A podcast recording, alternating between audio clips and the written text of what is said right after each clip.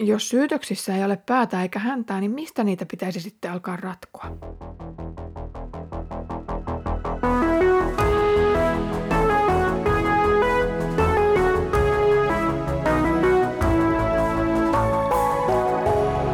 Kirjoitusten pauloissa. Lämpimästi tervetuloa mukaan Kirjoitusten pauloissa podcastiin. Olen Iida Halme Etelä-Saimaan kansanlähetyksestä ja luen kanssasi apostolien tekoja. Kaksi edellistä jaksoa olemme viettäneet Filippin kaupungissa, jossa Jumalan voima näyttäytyi monin eri tavoin. Seurakunnan synnyttyä ja kasvettua riittävään kypsyyteen on aika matkata nyt Tessalonikaan. Täällä evankeliumi tulee etenemään jälleen omalaatuisella tavallaan. Apostolien tekojen sivuilla huomataan, kuinka kukin kaupunki on erityislaatuinen, ja se vaatiikin julistajalta mukautumiskykyä. Luen nyt apostolien tekojen luvusta 17, jakeet 1-9. Amfipoliin ja Apollonian kautta kuljettuaan he tulivat Tessalonikaan. Juutalaisilla oli siellä synagoga ja tapansa mukaan Paavali meni sinne. Kolmena sapattina hän keskusteli heidän kanssaan pyhien kirjoitusten pohjalta ja selitti ne heille. Hän osoitti, että Messiaan täytyy kärsiä ja nousta kuolleista. Ja sanoi, juuri Jeesus, jota minä teille julistan, on tämä Messias, Kristus. Muutamat juutalaiset vakuuttuivat asiasta ja asettuivat kannattamaan Paavalia ja Siilasta. Samoin suuri joukko Jumalaa pelkääviä kreikkalaisia sekä useat ylhäiset naiset. Tämä sai juutalaiset kateuden ja kiihkon valtaan.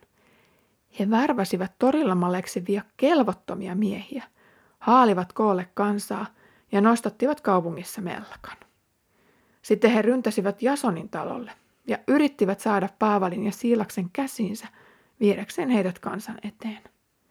Kun näitä ei löytynyt, he raahasivat Jasonin ja joitakin muita veljiä kaupungin viranomaisten luo ja huusivat, nyt ne koko maailman villitsijät ovat tulleet tännekin. Ja Jason on ottanut heidät kotiinsa. Kaikki he rikkovat keisarin säädöksiä ja pitävät kuninkaana toista miestä, erästä Jeesusta. Näin puhuen he saivat kansanjoukon ja viranomaiset kiihdyksiin. Jasonilta ja hänen tovereiltaan vaadittiin takuusumma, ja sitten heidät päästettiin vapaaksi. Nyt silmille iskee matkojen realismi. Matkareiltiltä mainitaan kaupunkeja, joihin ei kuitenkaan jäädä tekemään työtä. Apostolin kyydillä eteneminen oli nimittäin hidasta. Päivän matka oli tyypillisesti ehkä noin 20 kilometriä. Oli siis välttämätöntä yöpyä näiden matkojen välissä siellä ja täällä ja tuolla. Filippin jälkeen työ jatkuu Tessalonikan kaupungissa.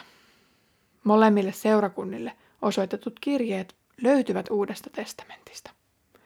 Filippi oli veteraanien eläkepäivien huvittelukaupunki ja Tessalonika taas Makedonian maakunnan pääkaupunki. Jason toimii esimerkkinä evankelistojen majoittajasta. Jumalan lähettiläs jää harvoin yksin, vaan löytää usein tukijoita, minne vaan meneekin. Yöpaikat olivat tyypillisesti Paavalin aikaan jonkun vieraanvaraisuuteen nojaavia. Kohtaamiset paikallisten juutalaisten kanssa ovat aikaisempia pidempikestoisia ja siten opetus pääsee menemään aiempaa syvemmälle. Paavelin opetuksessa näyttää olevan kaksi osaa. Ensinnäkin kirjoitukset puhuvat Messiasta, joka kärsii, kuolee ja voittaa. Toiseksi Jeesuksen elämässä toteutuivat nämä kaikki kolme asiaa, joten hänen on oltava se Messias. Muuallakin on osoitettu kirjoitusten äärellä Jeesuksen olevan Messias, mutta nyt kuukauden ajan jatkuneen opetussarjan myötä päästään aiempaa selkeämmän opetuksen äärelle. Juutalaisten tavallista korkeammasta mielenkiinnosta huolimatta vain muutaman juutalaisen kuvataan tulleen uskoon. Sanaa oli kuulemassa myös iso joukko kreikkalaisia Jumalaa pelkääviä. Näitä samoja on tullut vastaan aiemminkin.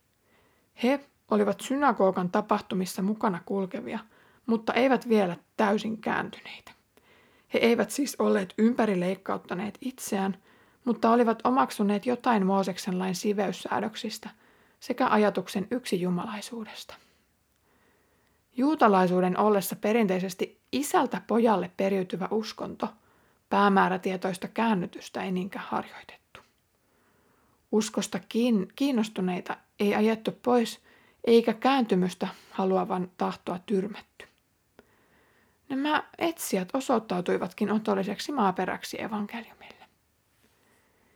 Jeesuksen seuraan lähteneiden joukossa oli myös ylhäisiä naisia. Nämä yhteiskunnan korkeampiin säätyihin kuuluvat naiset eivät olleet arkihuolien rasittamia, ja siten heillä oli aikaa perehtyä erilaisiin oppeihin. Kaupunki, jossa Aristoteleen yliopistokin sijaitsi, oli yksi filosofian kehdoista. Paavalin opissa – tai Paavalin filosofiassa oli jotain kiehtovaa. Ylhäisten naisten liittyminen seurakunnan joukkoon takasi Jeesuksen omille korkea-arvoisia puolustepuhuja kaupungin eliitin ja siten myös hallinnon tasolla. Toisaalta tämä ylhäisten naisten kääntymys aiheutti myös närää osassa kaupunkilaisista. Kristittyjen julistus, usko ja ryhmittyminen eivät saaneet olla pitkään rauhassa – Laajemman joukon kääntyminen sai paikalliset juutalaiset lopulta kateuden valtaan ja sitten alkaa taas räksytys.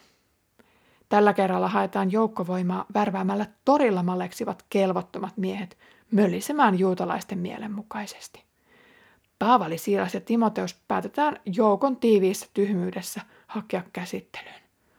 Tuskin kukaan oli ehtinyt miettiä, mitä näille villitsijöille käytännössä tehtäisiin. Kun lähetystyöntekijöitä ei sitten löydetä, päätetään laittaa heidän vierasisäntänsä vastuuseen. Jason raahataan kaupungin viranomaisten eteen, joille kerrotaan Jasonin majoittamien vieraiden saattaneen koko kaupungin sekaisin.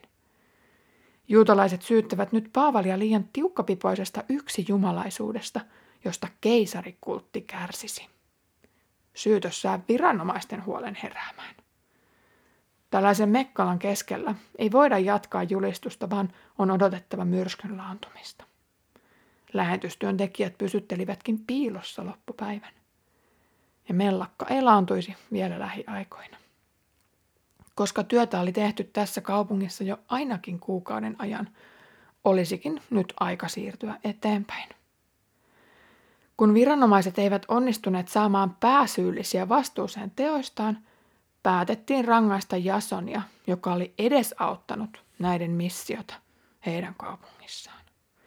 Jasonin vapaudenriisto ei onneksi johtanut fyysiseen kidotukseen, vaikka hän menettikin kasvonsa muun kaupungin silmissä. Ehkä Jason piti Paavalin tavoin kärsimystä Jeesuksen nimen takia kunnia-asianaan, eikä ollut siksi siitä moksiskaan. Jason päästettiin vapaaksi lunnasrahoja vastaan – Usko Jeesukseen maksoi siis hänelle konkreettista valuuttaa.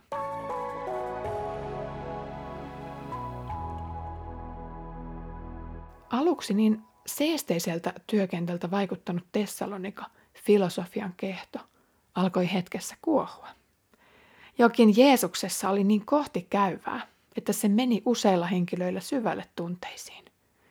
Tällä kerralla tunnekuohussa otetaan rumat keinot käyttöön ja värvätään täysin sivullisia henkilöitä mukaan tähän vainoon. Kelvottomat maleksijat olisivat voineet löytää elämälleen tarkoituksen, mutta vihastuneet juutalaiset päättivät valjastaa heidän joutilaisuutensa omien päämääriensä saavuttamiseen.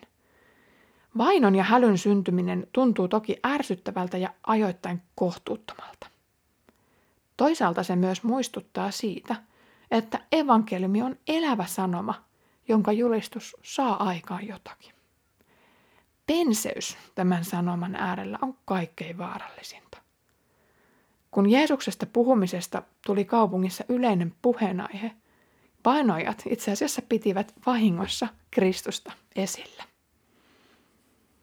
Kiitos kun kuuntelit tänään kirjoitusten pauloissa podcastia.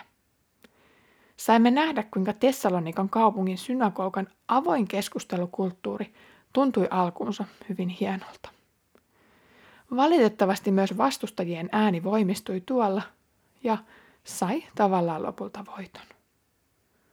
Mutta kyllä Jeesuskin koki voittoja siellä kaupungissa, kun seurakunta syntyi.